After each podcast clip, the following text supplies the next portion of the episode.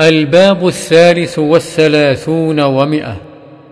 باب آداب السلام. وعن أبي هريرة رضي الله عنه أن رسول الله صلى الله عليه وسلم قال: يسلم الراكب على الماشي، والماشي على القاعد، والقليل على الكثير. متفق عليه. وفي رواية البخاري: والصغير على الكبير. وعن أبي أمامة صدي بن عجلان الباهلي رضي الله عنه قال: قال رسول الله صلى الله عليه وسلم: إن أولى الناس بالله من بدأهم بالسلام. رواه أبو داود بإسناد جيد.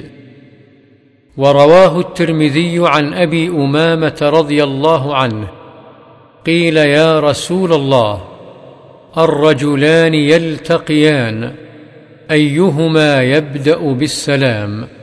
قال: أولاهما بالله تعالى. قال الترمذي: حديث حسن.